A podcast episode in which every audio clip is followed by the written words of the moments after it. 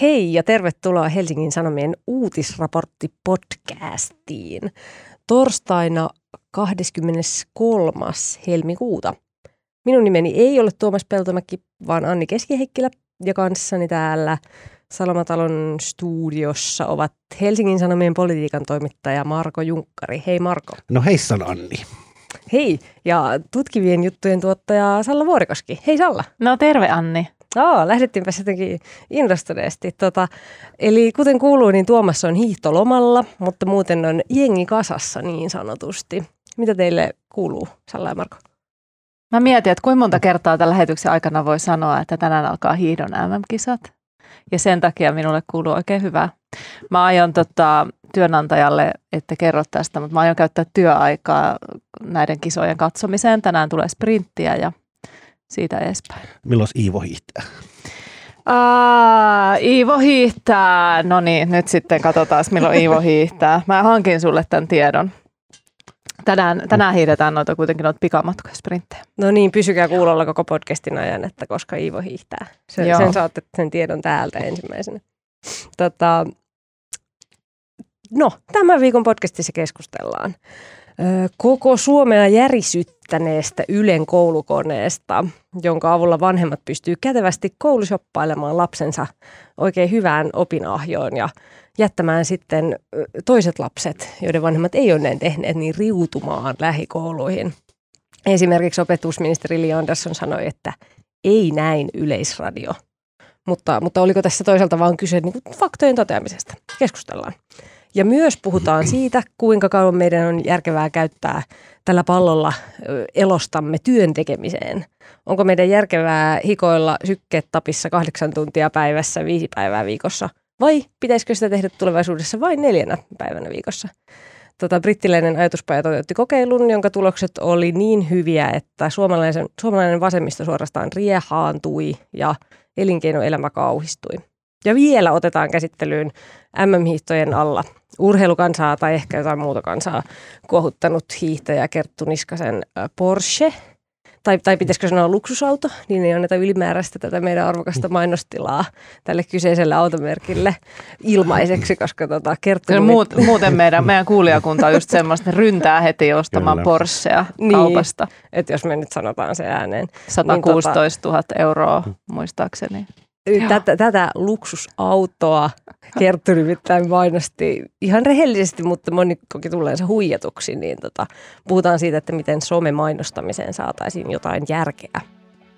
Ja lopuksi vielä hyviä keskusteluaiheita pitkien epämukavien hiljaisuuksien varalle.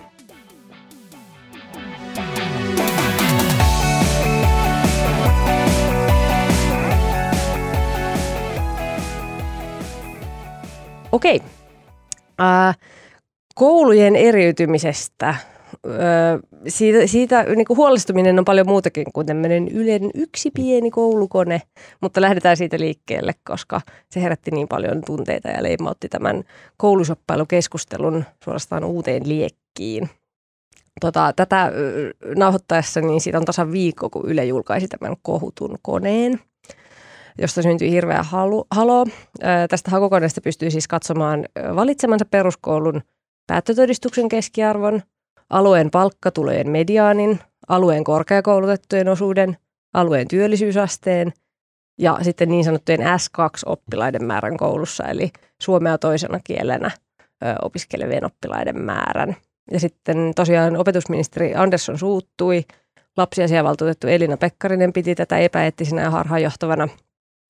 Ei pelkästään tämän S2-oppilaiden määrän kertomisen vuoksi, vaan siksi, että Suomessa ei ole haluttu ylipäätään järjestää kouluja paremmuusjärjestykseen. Mm. Mutta sitten taas Ylen vastaava päätoimittaja Jouko Jokinen sanoi, että S2-oppilaiden määrä sekä heidän sijoittumisensa eri puolelle maata on silkkaa faktaa. Mm. Mites järkytyyttekö te tästä koneesta? En järkyttynyt. Mä olin Jouko Jokisen kanssa aika lailla kaikesta samaa mieltä, mitä hän kirjoitti tässä puolustustekstissä. Mun mielestä siinä keskustelussa menee sekaisin niin kuin eri toimijoiden tavoitteet. Journalismin tavoite on kertoa ihmisille ympäröivästä yhteiskunnasta, mitä siellä tapahtuu, mitä konkreettisesti, millaisia rakenteita yhteiskunnassa on. Ja se menee myös alueelliselle ja paikalliselle tasolle. Ihmisillä on oikeus tietää, että että tämmöinen niin kuin viranomais- tai julkinen palvelu kuin koulu, niin miten se on siellä omalla alueella järjestetty? Ja miten se S2-oppilaiden määrä on yksi asia, sitten voi tehdä jotain jostain muistakin kulmista juttuja. Mä en löytänyt itsestäni pöyristymistä muuta kuin ehkä tästä keskustelusta pöyristymistä. Niin, mulle jää vähän epäselväksi. Siis Li Andersson hän kritisoi siitä, että sitä ei oltu kontekstoitu sitä konetta ja siinä ei niin kuin kerrottu, että se S2-lasten määrä ei itse suoraan korreloi koulua tai koulun hyvyyden tai oppilaiden menestyksen kanssa.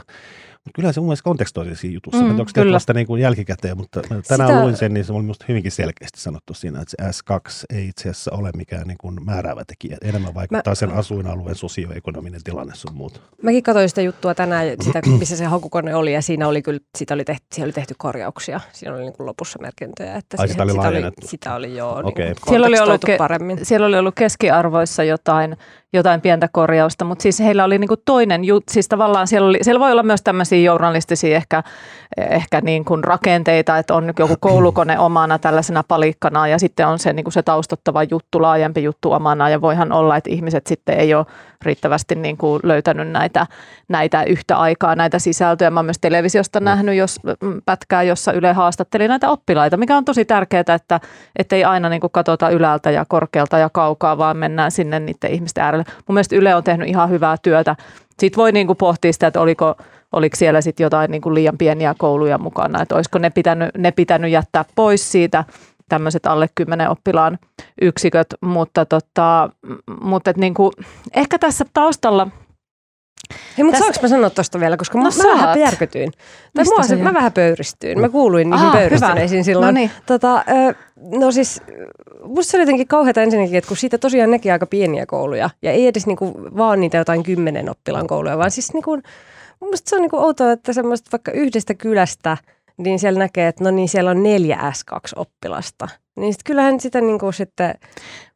Mutta se ei tosiaan kerro mistään. Mutta se ei yksilöi sitä, ketä ne oppilaat on. Mä itse asiassa katsoin yhtä koulua, jossa oli 4 S2-oppilasta. Ja se on minun oma ala-asteen kouluni Laukassa. Minun ala-asteen koulussa oli 4. Mulla tuli siinä, kun mä tuijotin niitä lukuja, niin mä katsoin, että nämä todella hienosti kertoo siitä. Siellä oli joku 400 muistaakseni oli se oppilaiden kokonaismäärä. Tämä tosi hienosti kertoo siitä, että miten meillä alueiden välillä, siis kotimaassa on tosi isoja eroja. Paljon isommat erot on niin kuin alueiden sisällä kuin vaikka jos katsottaisiin Helsinki ja Tukholma. Että niin kuin meillä on sellaisia kouluja, joissa saattaa tosiaan olla 404 S2-oppilasta ja sitten on kouluja, joissa ne luvut on jotain aivan muuta.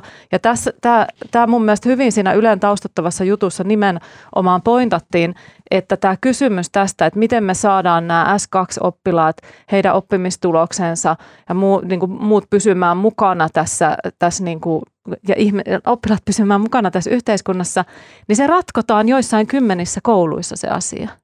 Eli ei jossain niin kuin Laukaan kylillä ole tätä kysymystä. Ei. Ja se on niin kuin oikeasti tärkeä asia. Ja eikö se ole hieno? Ja ei, anteeksi Anni, mä otan tämän jyrääjän roolin nyt, kun Tuomas on lomalla. Mutta eikö ole hieno, että Yle on nyt sitten tehnyt tällaisen koneen ja tuonut nämä tiedot nähtäväksi, jolloin me voidaan arvioida. Ja mä lisään tähän tänään, että tämänpäiväisen uutisen siitä, että miten esimerkiksi Li Andersson kommentoi Turun tilannetta. Eli nimenomaan tämän koulukoneen avulla on voitu tarkastella sitä, että peräti 4 turkulaisessa koulussa S2-oppilaiden osuus on yli puolet. Ja nyt tätä keskustelua jatketaan ja pohditaan, että mitä Turussa pitäisi tehdä, jos jotain pitäisi tehdä tämän asian eteen. Miten saisi lapsia sekoitettua enemmän eri kouluihin. Tämä on sitä, mitä journalismin pitää tehdä, eikö niin Marko? Niin ja kyllä mä nyt käsittääkseni tietoisuus lähikoulun hyvyydestä, niin kyllä se niin kuin oppilaiden ja oppilaiden vanhempien keskuuteen, niin kun tavallaan se tieto tulee muutenkin. Mä en usko, että tuo koulukone on nyt semmoinen taikalaatikko, jonka avulla ihmiset rupeaisi oikeasti tekemään näitä ratkaisuja, koska kyllähän ihmiset tietää sen muutenkin. Niin, että joku menee sinne Varissuon kouluun ja se, että oho, nyt Yle kertoo, että täällä on näin paljon, enpä olisi huomannut. Tässä oli semmoista moraalipaniikkia minun mielestä havaittavissa. Niin, no menee ehkä tämmöiseksi vähän keskusteluksi niin kuin journalismista, mikä on aina muiden kuin toimittajien mielestä tylsää, mutta olisiko se voinut toteuttaa jollain toisella tavalla, että hakukoneeksi niin kuin sen laittaminen, niin se, siitä tulee semmoinen olo, että se on semmoinen työkalu ihmiselle löytää sieltä niin kuin mieleisensä esimerkiksi. Niin, mutta jos mä haluan esimerkiksi tietää, että miten tämä mun kotikonnuillani laukaus tämä asia, niin jotenkinhän mä haluan ne laukaan tiedot nähdä. Joo, ja sitten tähän liittyy kaikkea muutakin aika outoa. Siis oliko se opetushallitus, josta nämä tiedot oli peräisin? Ilmeisesti. Joo. Ja sitten se opetushallituskin twiittasi, että ne paheksuivat tätä konetta ja sanoi, että heidän oli pakko antaa nämä tiedot, koska se menee niin kuin tavallaan julkisuuslain mukaisesti, mutta olivat koittaneet sanoa Ylelle, että älkää laittako koulukohtaisella tarkkuudella. Ja Yle oli laittanut ja myös hekin nyt paheksuivat Ylen toimintaa. Niin. Onko tämä, ja ministerit tosiaan, niin kuin sekä Petri Honkonen, tiede- ja kulttuuriministeri, että sitten Li Andersson opetusministerinä, niin ojensi Yleään, niin onko tätä syytä paheksua? On syytä paheksua. Mä käytän kaikki tilaisuudet hyväkseni paheksuakseni sitä, että poliitikot, kansanedustajat, ministerit alkaa antaa valtion yleisradioyhtiölle ohjeita. Tämä ei nyt ollut mitenkään pahin esimerkki siitä. Mutta siis tässä taustallahan on niinku, tavallaan, että jos me seurataan sitä ajatuksen kulkua, että miksi näitä ei olisi saanut julkaista. Jos unohdetaan nyt se, että siellä ehkä on muutama ongelmatapaus näistä ihan pienimmistä kouluista, mutta puhutaan tästä niinku yleisesti, niin se ajatushan kulkee nyt näillä ihmisillä niin, että jos ihmiset näkevät nämä koulukohtaiset tiedot, niin se voi vaikuttaa heidän ajatteluunsa ja toimintaansa, ja sitten he voivat katsoa, että he eivät halua omaa lastansa sinne johonkin tiettyyn kouluun tai yrittää hankkia johonkin muuhun kouluun. Ja tämä ajattelutapa, että jätetään ihmisille kertomatta asioita, jotka on tosia ja tapahtuu meidän ympärillä ja kertoo myös niin kuin yhteiskunnallisesta kehityskaarista sen takia, että he eivät toimisi sen tiedon pohjalta. Niin mä ymmärrän, että jonkun tutkijan näkökulmasta tai poliitikonkin näkökulmasta tämä voi olla jotenkin järkevää ajattelua, mutta journalistin näkökulmasta niin sehän on täysin kestämätöntä. Että sehän on tavallaan myös sitä, että niin kuin puhun nyt semmoisella yleisellä tasolla, että nyt esimerkiksi vaalien aikaan aika paljon kuulee sellaista puhetta, että mitä asioita, mitä uutisia voi tehdä esimerkiksi ennen vaaleja, koska ne voivat vaikuttaa ihmisten äänestyskäyttäytymiseen.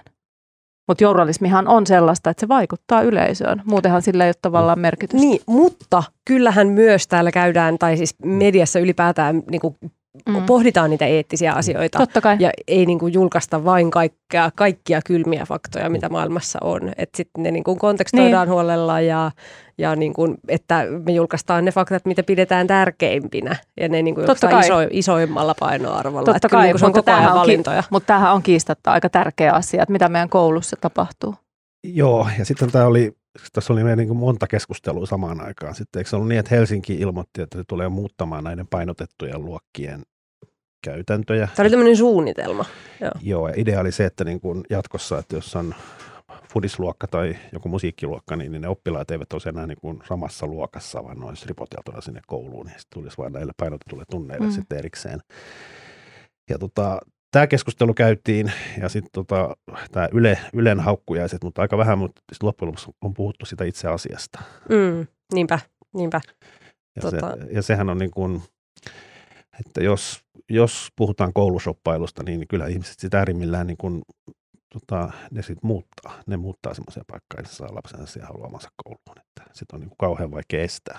Niin. Ja pitääkö yhteiskunnan estää, että miten siihen edes pystyttäisiin. Musta koulusoppailu on silleen, mä ymmärrän, se on itse asiassa sillä tavalla hauska terminä, mutta sitten jos ajatellaan sitä, että vanhemmat tekee omien lastensa osalta ratkaisuja, joissa tähdätään siihen, että nimenomaan niillä omilla lapsilla olisi elämässä mahdollisimmat hyvät edellytykset, niin sehän on aika yleisinhimillistä ja varmaan universaalia, että ihmiset haluaa omille lapsilleen parasta.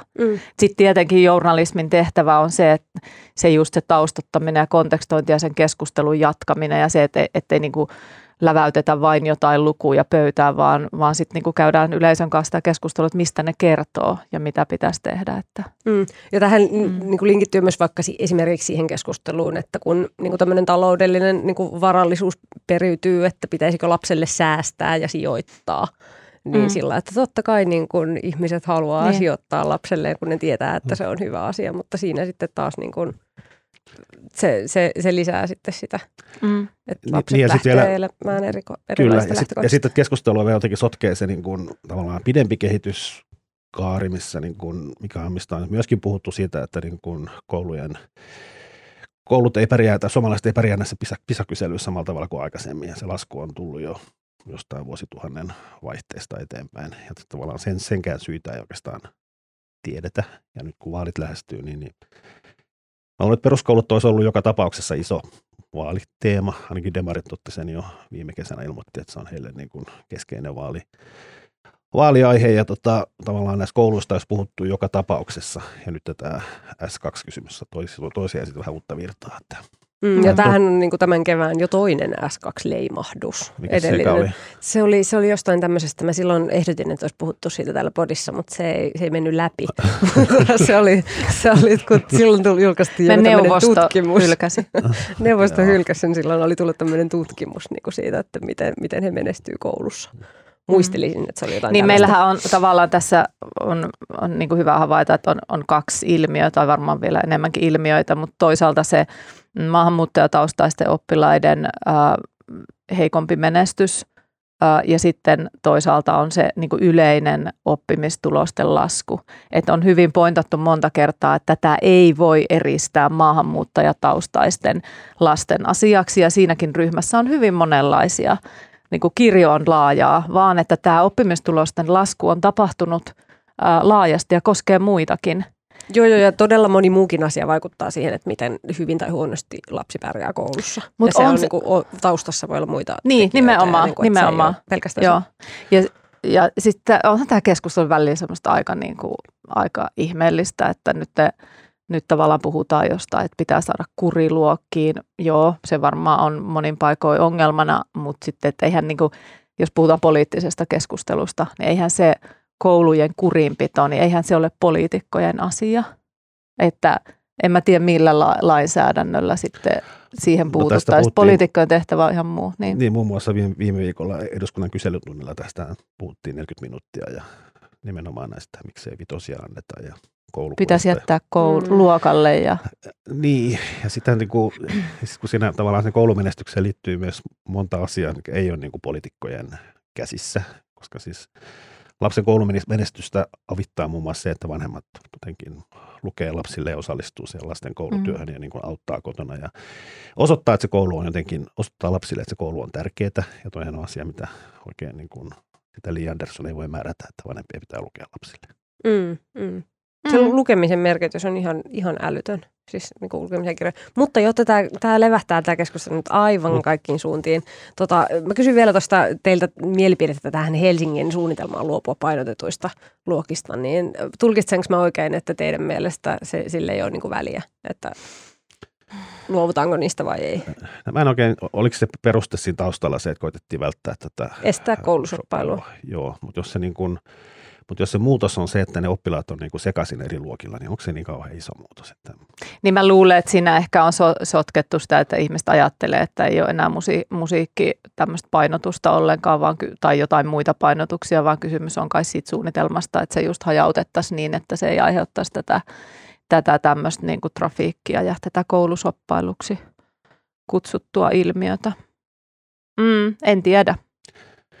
Mä mietin toisaalta, että onko se nyt sitten niin tärkeää, että joku jumppaamisesta innostunut kullannuppu pääsee jumppaamaan vielä enemmänkin alakouluiässä, niin kuin, että onko sillä liikuntaluokalla nyt niin kuin semmoista, tai siis okei, tutkimusten mukaan on siis niin kuin merkitystä sillä, että jos vaikka musiikkiluokalla niin tulee parempi muusikko. Oliko se silleen, että Lauri Markkanen ei päässyt johonkin liikuntapainotusluokalle yläasteelle? Mun mielestä oli joku semmoinen juttu, että ei se aina, sit sä voit olla kuitenkin NBA-tähdistöottelussa. Niin. Ja mä oon käynyt urheilupainotteisen lukion, ja täällä ollaan. Look at you now!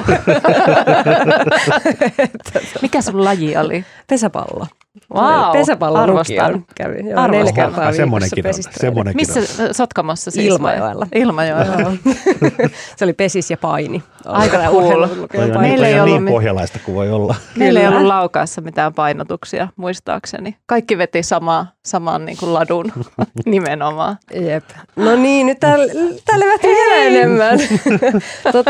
Me on niin kuin yritetty oikeasti siis nyhtää näistä valtakunnan poliitikoista sitä, että mitä siis kun äsken keskusteltiin siitä, että mitä ne voisi tehdä. Ja siis toisaalta niin kuin perussuomalaiset sanoo, että pitäisi vähentää maahanmuuttoa ja se on niin kuin tämä heidän ratkaisunsa tähänkin asiaan. Ja sitten toinen on se, että lisää rahaa. Että se vaikuttaa olevan ihan aidosti se niin kuin, monen asian poliitikot haluaa syytää lisää rahaa, mutta tässä asiassa tuntuu siltä, että se on aidosti se, millä tätä koulujen niin kuin, eriarvoistumista voidaan ehkäistä. Ja sehän on kiinni resursseista, että jos on luokka, missä lapset eivät osaa suomea, niin hän tarvitsee sinne tukea ja se tuki maksaa rahaa. Että sinne tarvitaan niin kuin, enemmän opettajia ja niin kuin, asioiden järjestämistä eri tavalla ja se maksaa. Niin, OAJ-edustaja sanoi Yle haastattelussa, että he on laskeskellut, että 200 miljoonaa euroa olisi tällainen välitön tarve ja moitiskeli sitä, että tehdään tämmöisiä pistemäisiä hankkeita, joiden vaikutukset jää sitten tosi vähäisiksi.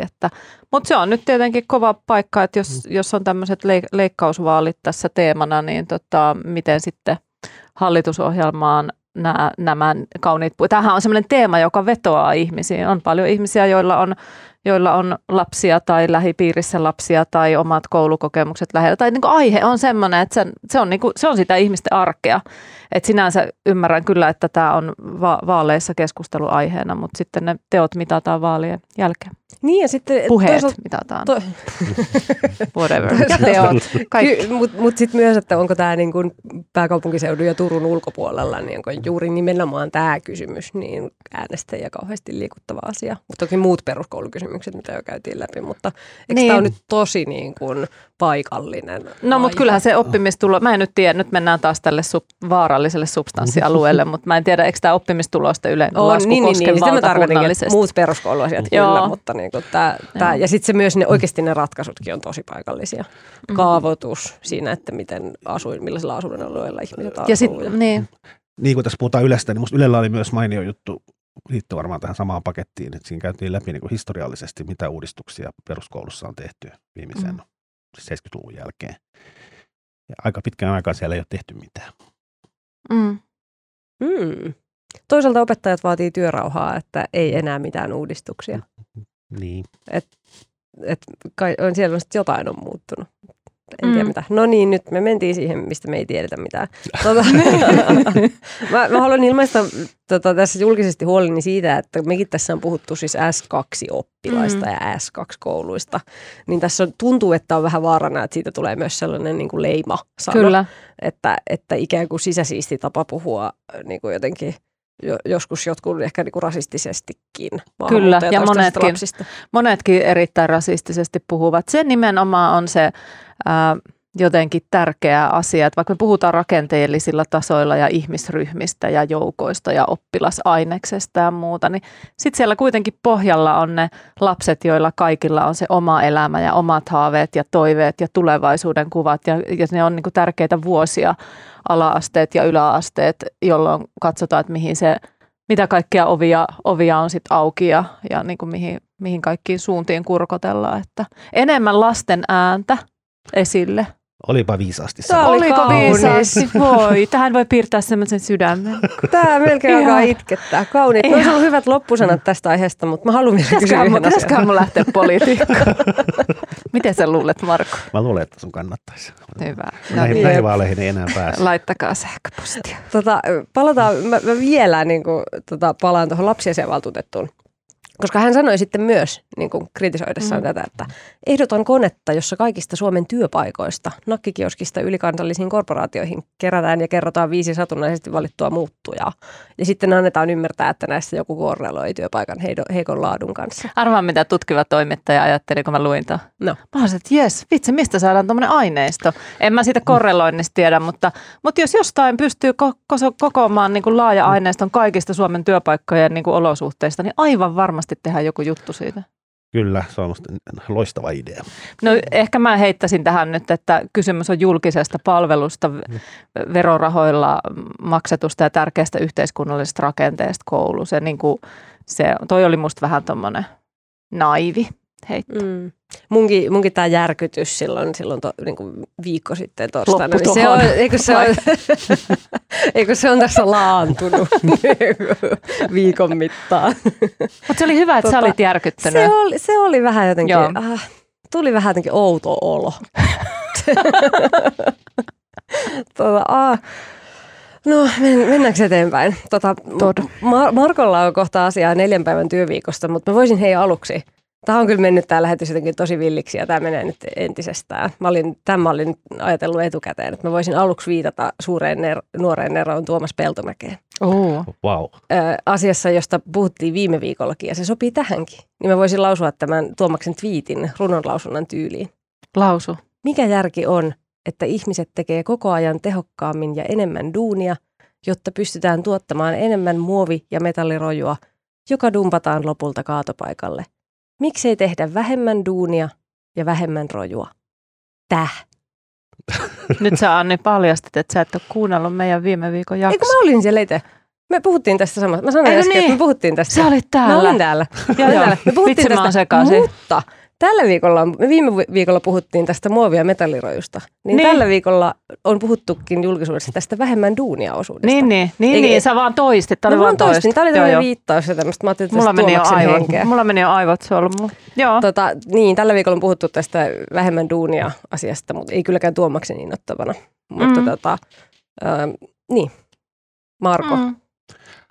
Niin, tällä kertaa tämä 4-päiväinen työviikko tai 30-tuntinen työviikko.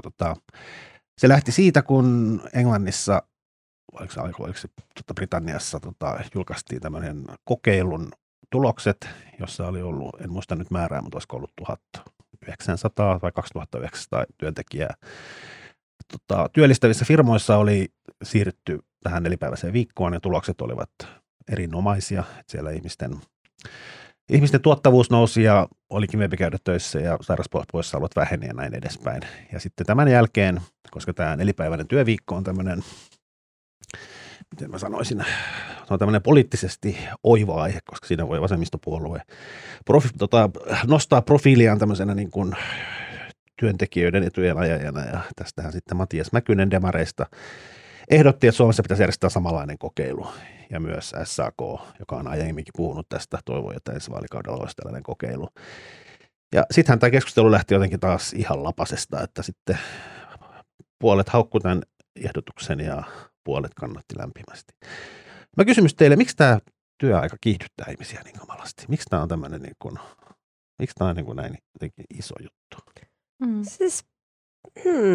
Se on niin kuin valtava, siis sehän se on valtava rakenteellinen muutos ja se tulisi hyvin kalliiksi, koska on muun muassa jossain sairaalassa ja näin, niin pitää saada jostain ihmisiä, jotka tekisi sitten, koska teillä pitää jonkun aina olla. Mutta siitä huolimatta, että tämmöisenä niin kun, jos puhutaan kokeilusta, niin miksi tämä on jotenkin niin valtavasti tunteita? Mä en kanssa niin kuin ymmärrä.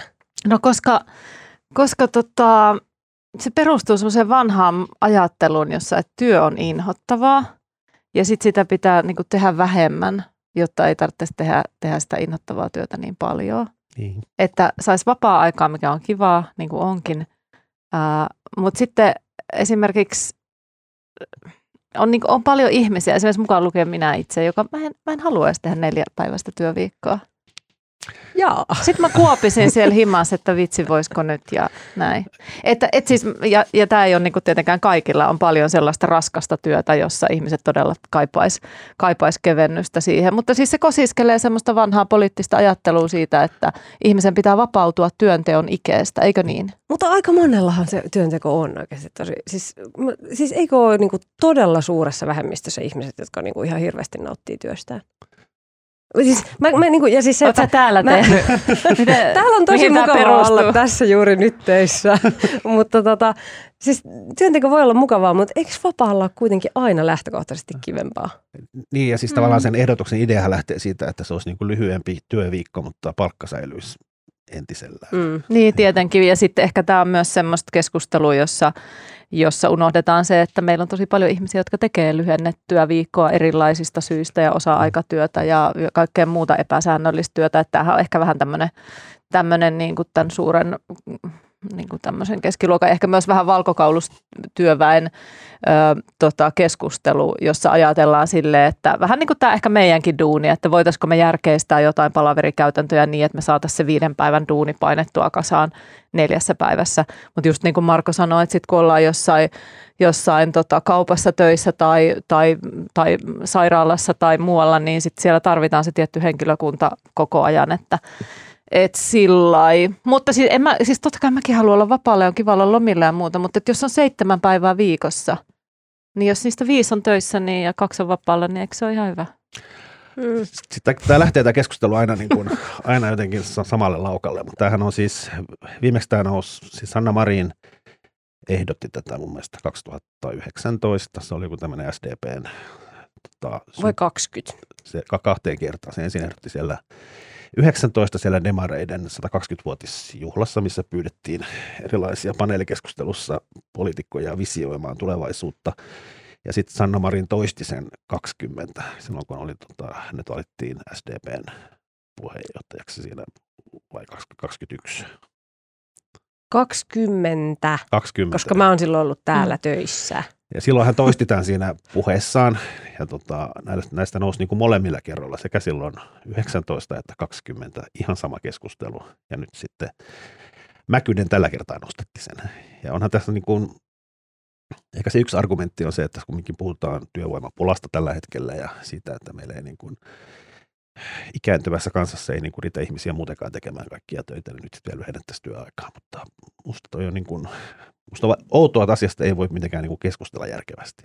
Ja sitten oli suututtu, kun meidän pääkirjoituksessa oli jotenkin lainattu jotain Twitter-ajatusta siitä, että no sen voi aloittaa siellä demareiden toimistolla tai jossain AY-toimistolla sen kokeilu, että sitä pidettiin niin kuin jotenkin tyhmänä, että tällaista pääkirjoituksessa kirjoitetaan, mutta onhan se ihan totta.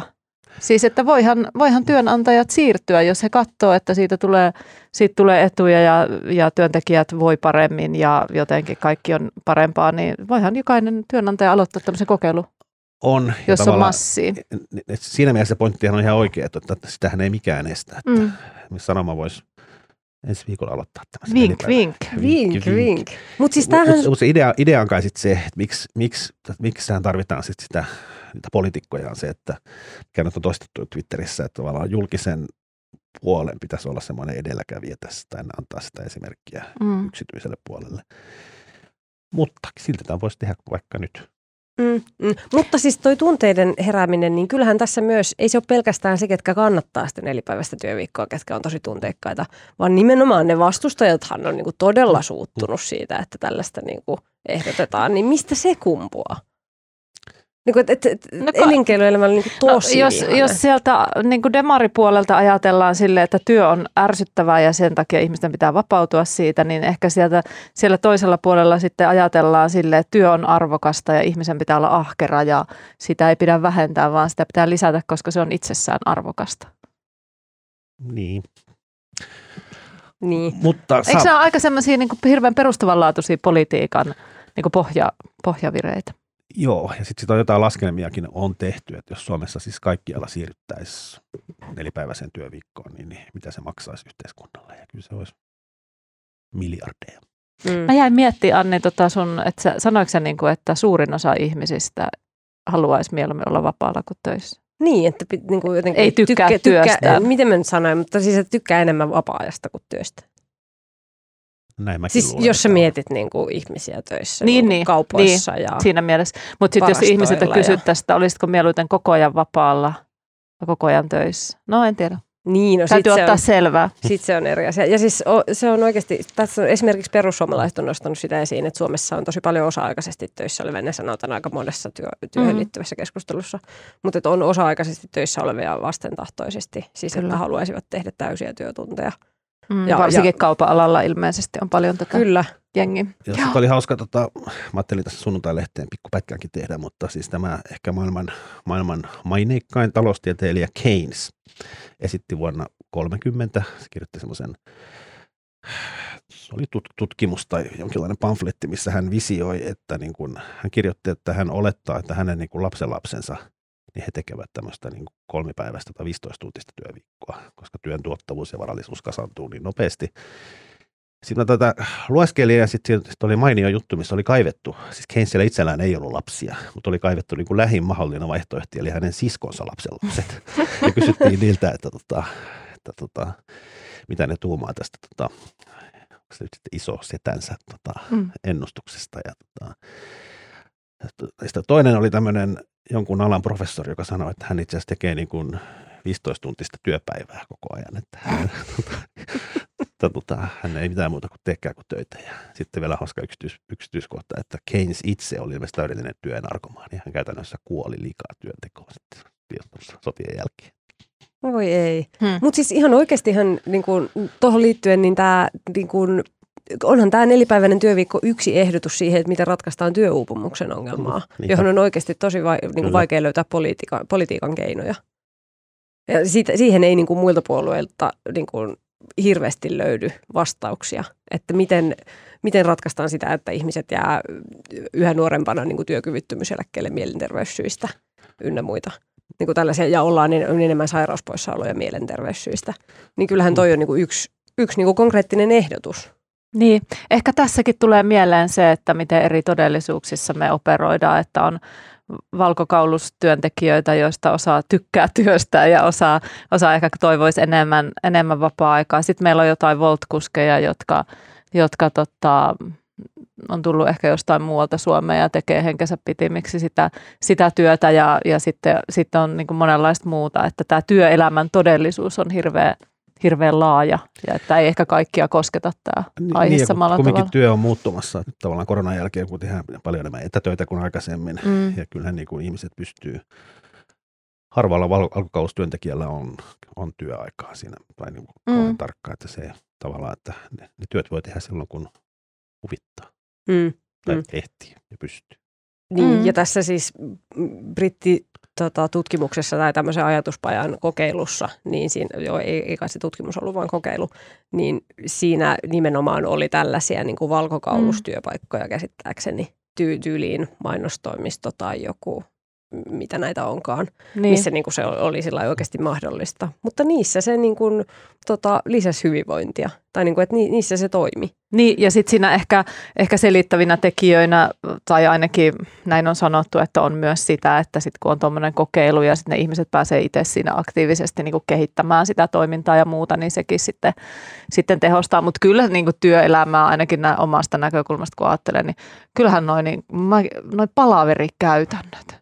Niin ne on kyllä ihan. Meillä Uutisrapsassa meillä on hyvät palaverikäytännöt mun mielestä. Meillä ei ole ollenkaan. Niitä ei ole. Että kyllähän siellä työn sisällä on paljon semmoisia. Mäkin olen istunut elämässäni ihan älyttömän monissa palavereissa, joissa tiedotetaan asioita. Joku puhuu tunnin, kertoo jotain semmoista, minkä sä voisit lukea jostain. Niin mä oon kyllä seurannut sun, sä aika paljon oot palavereissa. Niin mä oonkin. Se meidän neukkari on siinä ihan mun työpisteen vieressä. Aina Salla sinne. Mutta ne on semmoisia ad hoc enemmän. No joo. Tämä ei kiinnosta ketään. Ei. Millaisia palavereita teillä on? Laittakaa meille postia. Oli tässä vielä joku pointti. Nyt se meni tähän palaveriasiaan tämä mun ajatus. Mutta siis palatakseni Tuomaksen ajatukseen, niin siis eikö niinku, jos ajatellaan, miten me ihmiskuntana kehitytään niinku kohti tällaista erittäin hienoa, hyvää tulevaisuutta, niin eikö se niinku sisältäisi vähemmän duunia? Niin se lähti niinku, musta niinku se Keynesin ajatus lähti silloin siitä, että hän seurasi tämmöistä niinku brittiläistä yläluokkaa, jonka ei tavallaan taloudellisista syistä tarvinnut tehdä töitä, mutta kumminkin hän ajattelee, että työnteko on kumminkin niin kuin hyödyllistä, että niin kuin pienissä annoksissa pitää mieleen virkeänä. Sitten arvioi, että se 3 tuntia päivässä on. Niin, ja sitten jos verrataan sitä, että miten historiassa asiat on kehittynyt, niin onhan meidän työelämä muuttunut varmasti tosi paljon miellyttävämmäksi. Jos me katsotaan sitä, että mitä mekin oltaisiin niin kuin 60-luvulla tehty todennäköisesti duuniksemme, tai mitä mun niin kuin isovanhemmat teki siihen aikaan. Että kyllähän suomalaisten ja monen muunkin länsimaan ihmisen työelämä on paljon miellyttävämpää, että näin. Mutta samaan aikaan sitä ei ehkä koeta niin kuin työuupumus niin kuin lisääntyy ja nuorten työuupumus alkaa olla ongelma. Ja siis se on myös niin kuin työllisyysasteen näkökulmasta ongelma ynnä muuta, niin ehkä jotain pitää tehdä niin kuin asialle, ettei tiristetä nuorista kaikkea irti. Kyllä. Ja uuteta niitä. Että siihen toivomme keinoja. Voitte lähettää meille tulevaa ja me toteutetaan. Kyllä poliitikot ratkaisee nämä. Tämänkin asian. Luotto on kova. No niin. Kerttu Niskanen hiihtäjä. Tämä on se toinen kohta, missä mä pääsen puhumaan tästä hiihdosta. Hän aiheutti leijakielellä someraivoa. Joo, tämä hiihto on ehkä vähän viitteellinen tässä.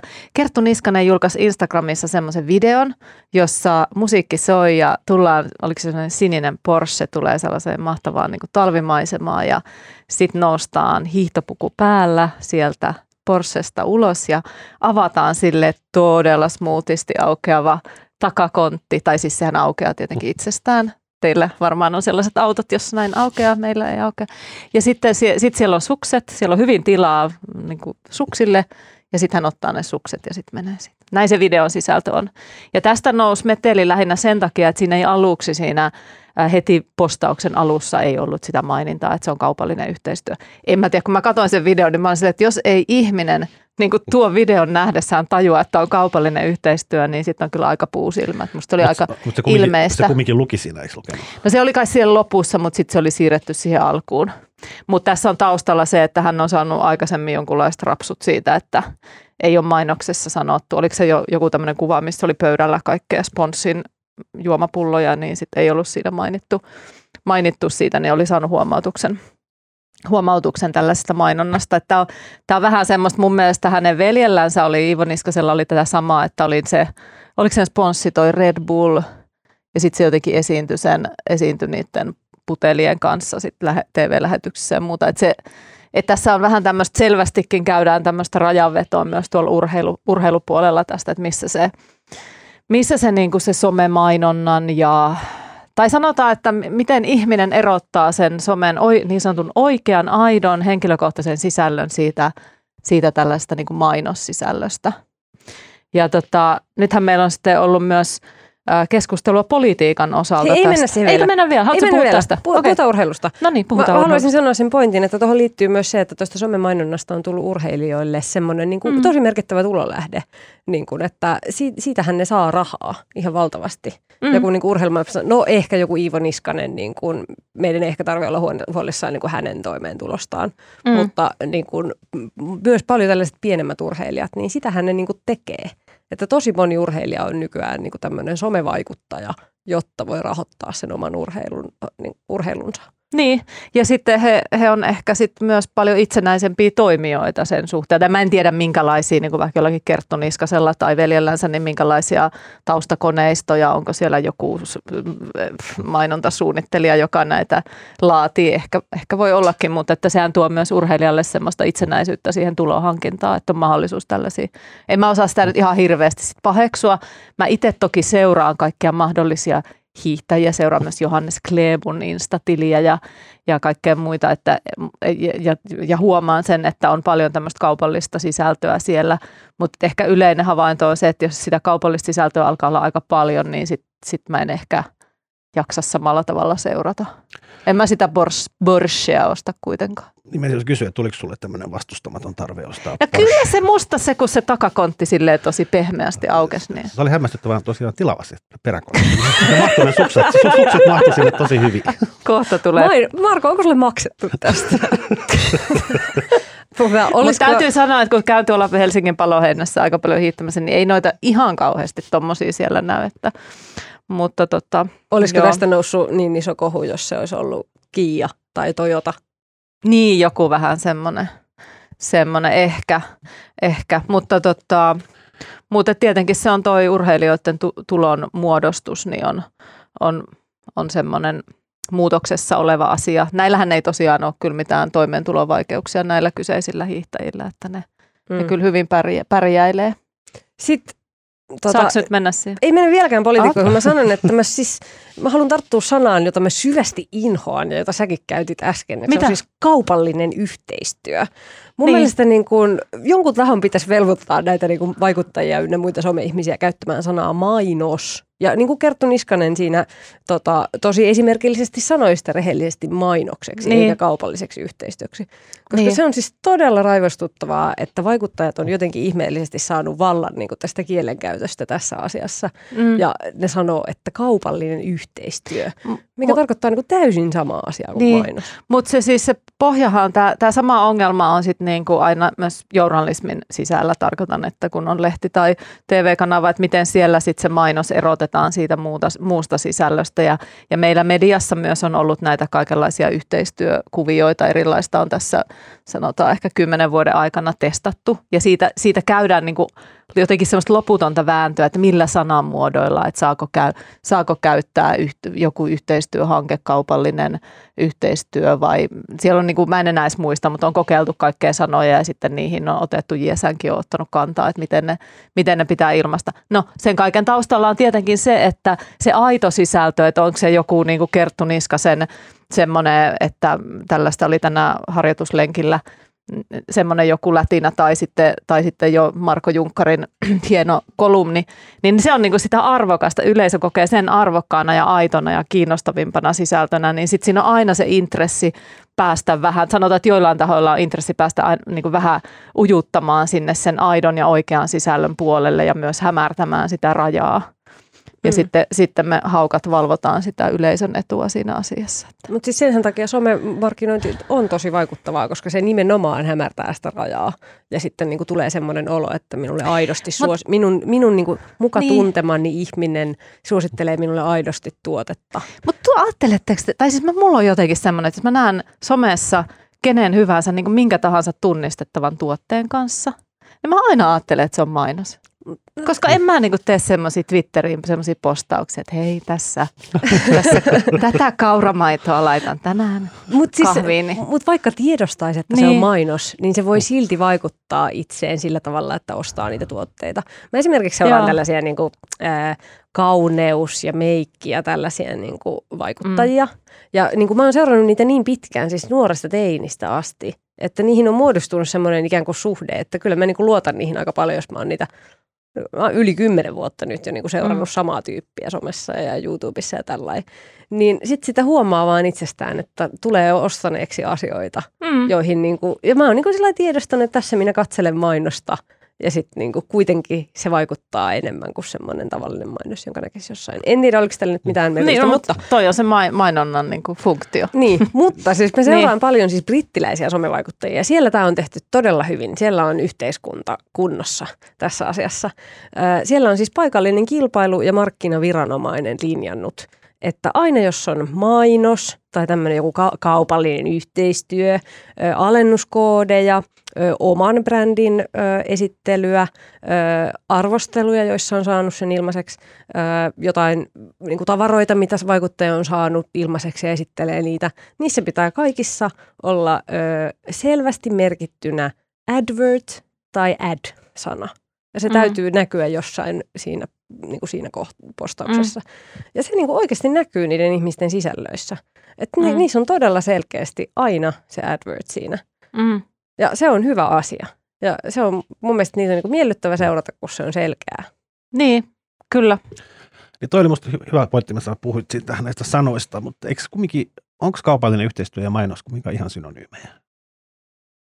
Koska mun mielestä niin kuin mainos on niin kuin semmoinen yksittäinen tapahtuma, mutta eikö semmoinen yhteistyö voi olla niin kuin semmoista pitkäkestoisempaa, että se vetää sitä Red Bullia se sun seuraama tyyppi sitten silloin tällöin. Ja se on niin kuin pitkä, se ei ole vain niin kuin yksi mainostapahtuma, vaan se on tämmöinen pitkäkestoisempi yhteistyösuhde.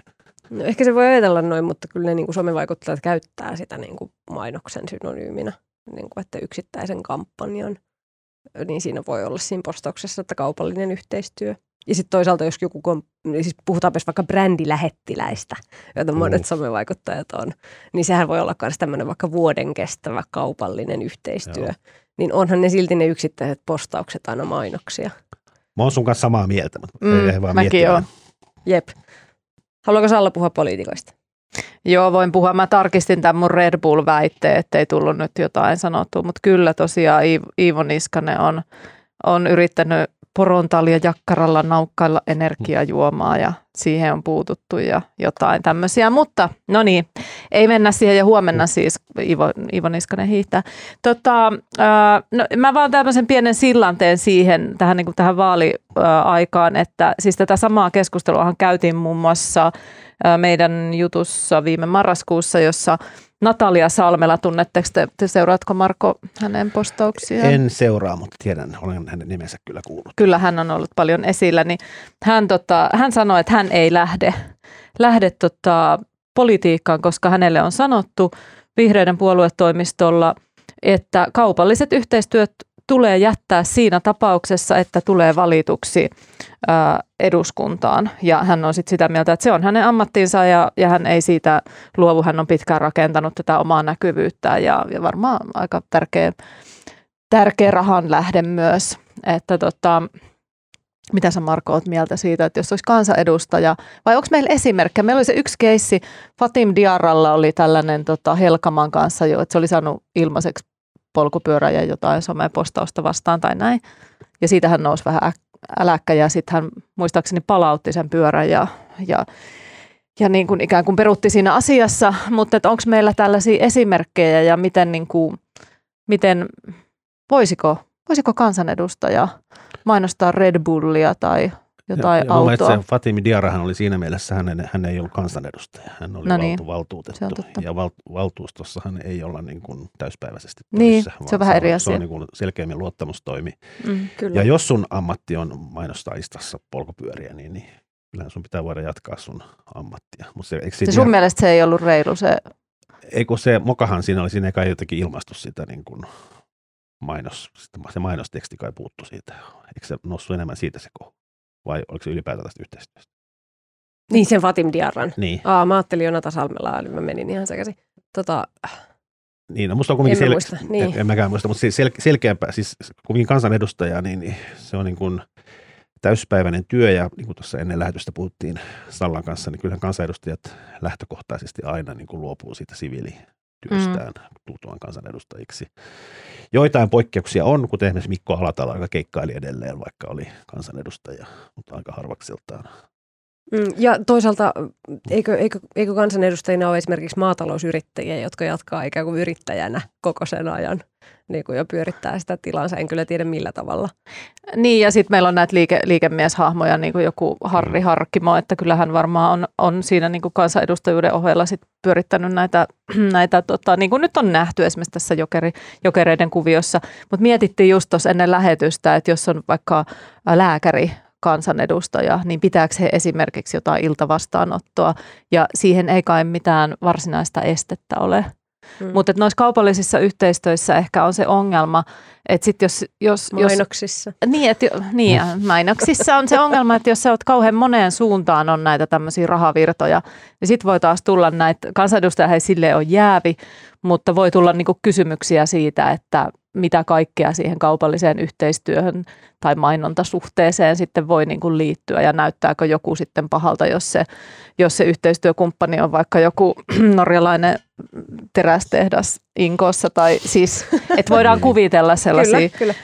Ja se Fatim Diarran keissi oli siis silleen, että hän itse sitten kertoi, että hän oli pyytänyt Helkamalta ilmaista sähköpyörää ja saaneensa sen. Ja nostatti keskustelua siitä, käyttikö Diarra poliittista asemansa hyväkseen arvokkaan pyörän hankkimisessa. Ja sitten hän lopulta itse asiassa maksoi sen pyörän takaisin.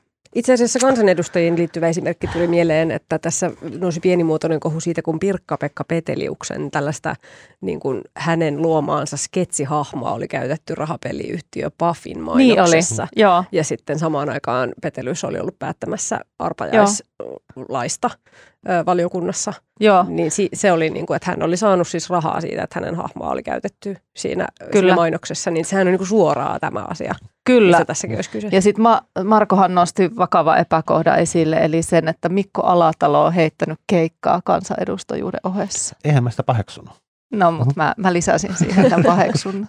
Mutta eikö tässä sehän on semmoinen vähän mä oon itse asiassa muuten kuullutkin Mikko Alatalon keikan.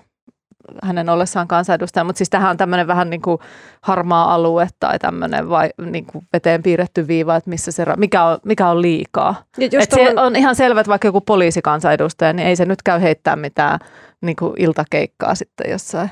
Ja jos tollainen vaikuttaja olisi sitten eduskunnassa ja voi ollakin joku, en tiedä onko somevaikuttajia nyt ehdolla, niin sitten syntyisi vaan tosi paljon tällaisia niin kuin Peteliuksen kaltaisia tilanteita. Niin, sitten me raapustettaisiin niitä uutisia, että kansanedustaja se ja sen mainosti autoa. Joo, mutta eihän sitä kumminkaan mikään. Mun mielestä tässä tämän Natalia Salmelankin tapauksessa hän oli niinku vihreät, jotka sanoi, että määritteli, että se ei käy. Että ja kokoomus sanoi, että he ei niinku puutu, että heille olisi käynyt. Okei. somevaikuttajat tykkää aina sanoa, että heidän ammattinsa on niin kuin oikea ammatti ja sitä ei tarpeeksi arvosteta, kuinka paljon he tekee työtä. Mm. Mutta eikö Natalia Salmela tässä tule vähän myös samalla paljastaneeksi niin kuin sen, että minkälainen hänen työnsä on? Että kansanedustajan työhän on oikeasti todella niin kuin raskasta ja vie paljon aikaa ja sellaista niin kuin 24/7 hommaa. Mutta Salmela on, niin kuin, oli sitä mieltä, että hän pystyisi tekemään omaa nykyistä päivätyötään sen kansanedustajuuden ohessa. Niin joka, siis että se päivätyö, että ihmiset ei ymmärrä, miten raskasta se on, mutta sitten sitä pystyisi kuitenkin tekemään. Sitä pystyisi kuitenkin tekemään kansanedustajan duunin ohessa. Että niin kun... Niin, mutta ehkä hän vähän downshiftaisi sitä sitten, että hän vähän vähemmän laittaisi niitä postauksia. Niin. Kaikki ihmisethän on sitä mieltä, että ei omaa ammattia arvosteta riittävästi. Niin, ja hän on tehnyt sen työn. Ei varsinkaan toimittaja. Niin. Tämä on hirveän raskasta tässä. Tämä on siis, ette uskoisi, miten raskasta tämä on. Ette uskoisi, miten mutta paljon voihan, kyllä varmaan moni huumekauppiaskin tekee raskasta työtä. Onhan se kovaa hommaa. No. Mitä? No ei, mutta siis jos sanotaan, että on niinku raskasta työtä, että kenellä on kaikista raskain työ, niin kyllähän moni semmoinen duuni, joka on tosi haitallistakin, niin voi olla tosi raskasta duunia. Kyllä. Ja siis somevaikuttajat tykkää myös suuttua, kun heitä käsitellään julkisuudessa, niin mä nyt voin sanoa sen, että kyllä Natalia Salmela on varmasti niin kuin tehnyt hirveästi töitä päästäkseen tähän pisteeseen, että hänen työnsä on kevyempää niin kuin tällä hetkellä. Niin ehkä. Ja siis jos hänellä on paljon seuraajia, jotka haluaa nähdä hänen niitä aitoja postauksia ja näitä kaupallisia postauksia, niin kyllähän varmaan sitten tätä omaa yleisöään ihan hyvin palvelee, voisin kuvitella. Kaikki arvo hänen työlleen. Kyllä, mutta on kiinnostavaa vaaleissa nähdä, että onko siellä jotain, tuleeko tällaisia tilanteita eteen? Onko somevaikuttajia ehdolla? Mm. Senhän näkisi nyt, kun eilen meni, vai toisessa päivänä meni nuo listat kiinni. Siitäpä juttu vinkkiä jollekin. Mun käsittääkseni ei se kauheasti ole näitä sometähtiä. Ei. Teemu Keskisarja, mutta hän ei ole siis sometahti, hän ei ole vissiin somessa ollenkaan. Hän on päinvastoin, mutta hän ilmoitti mainoksessaan, että hän ei usko someen.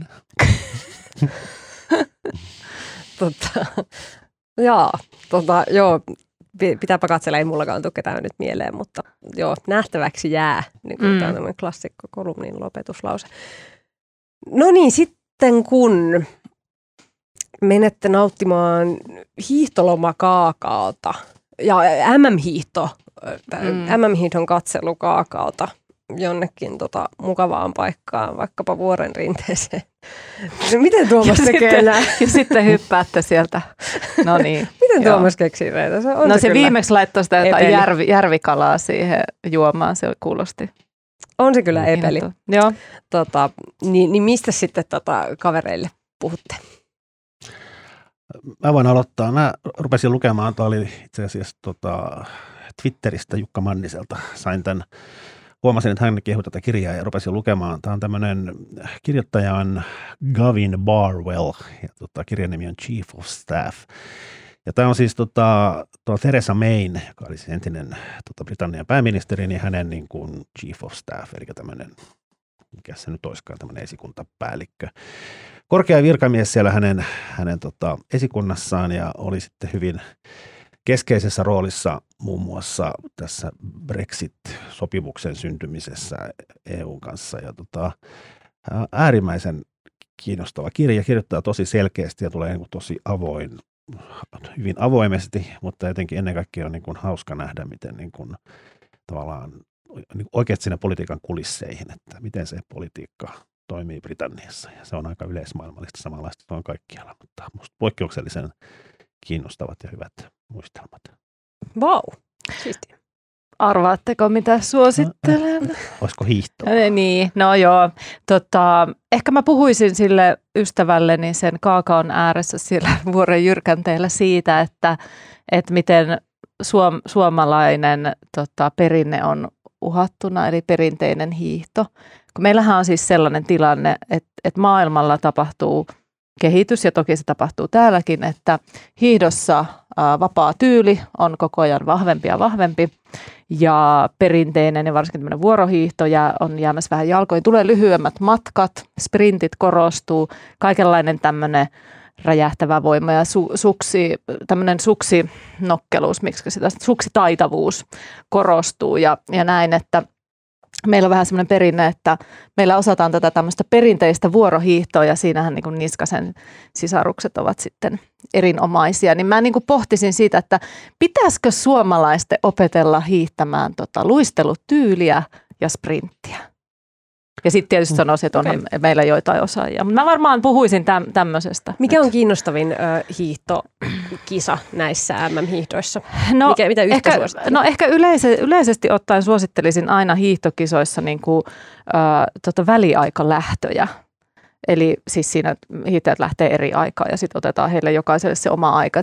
Se on jotenkin semmoista motivoivaa, että siinä voi itse vähän laskeskella ja arvioida. No, täsmälleen samaa mieltä, musta tämmöiset yhteislähdöt on ihan modernia hapatusta. Mutta siinä on taustalla se, mä aina moitin FISiä, eli tätä kansainvälistä hiihtoliittoa, siitä, että he yrittää apinoida näitä pyöräkisoja. Tour de France-tyyppisiä kisoja ja hakee niin kuin hiihtoon samanlaisia elementtejä, siis sitä, että lähdetään isoissa massoissa. Ja sitten musta ne on niin kuin ymmärtänyt maastohiihdon ihan väärin. Et väliaikalähdöt, siitä lähdetään. Kyllä. Mä kävin viikonloppuna tämmöisessä todella kiinnostavassa näyttelyssä Design Museossa Helsingissä.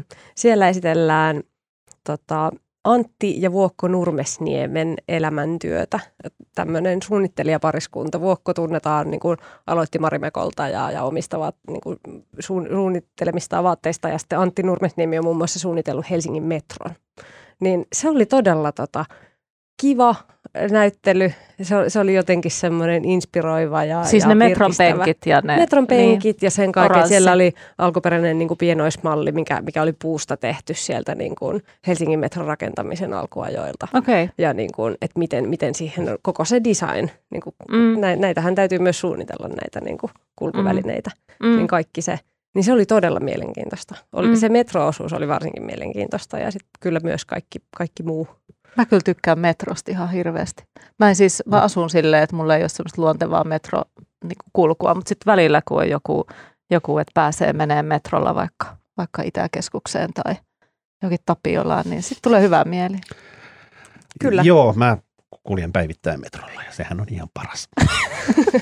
Design-museossa näyttely Antti ja Vuokko Nurmesniemestä oli jonnekin huhtikuulle asti vielä avoinna, niin siinä oli hyvin aikaa. Okei. Siinä kaikki tältä erää. Kiitos Marko Junkkari. Kiitos. Kiitos Salla Vuorikoski. Kiitos. Minun nimeni on Anni Keski-Heikkilä ja äänen ja kuvan ja kaiken muun mahtavan meille tekee tällä viikolla Tuukka Lindholm. Muistakaa lähettää meille palautetta @ uutisraporttia ja kuullaan taas ensi viikolla.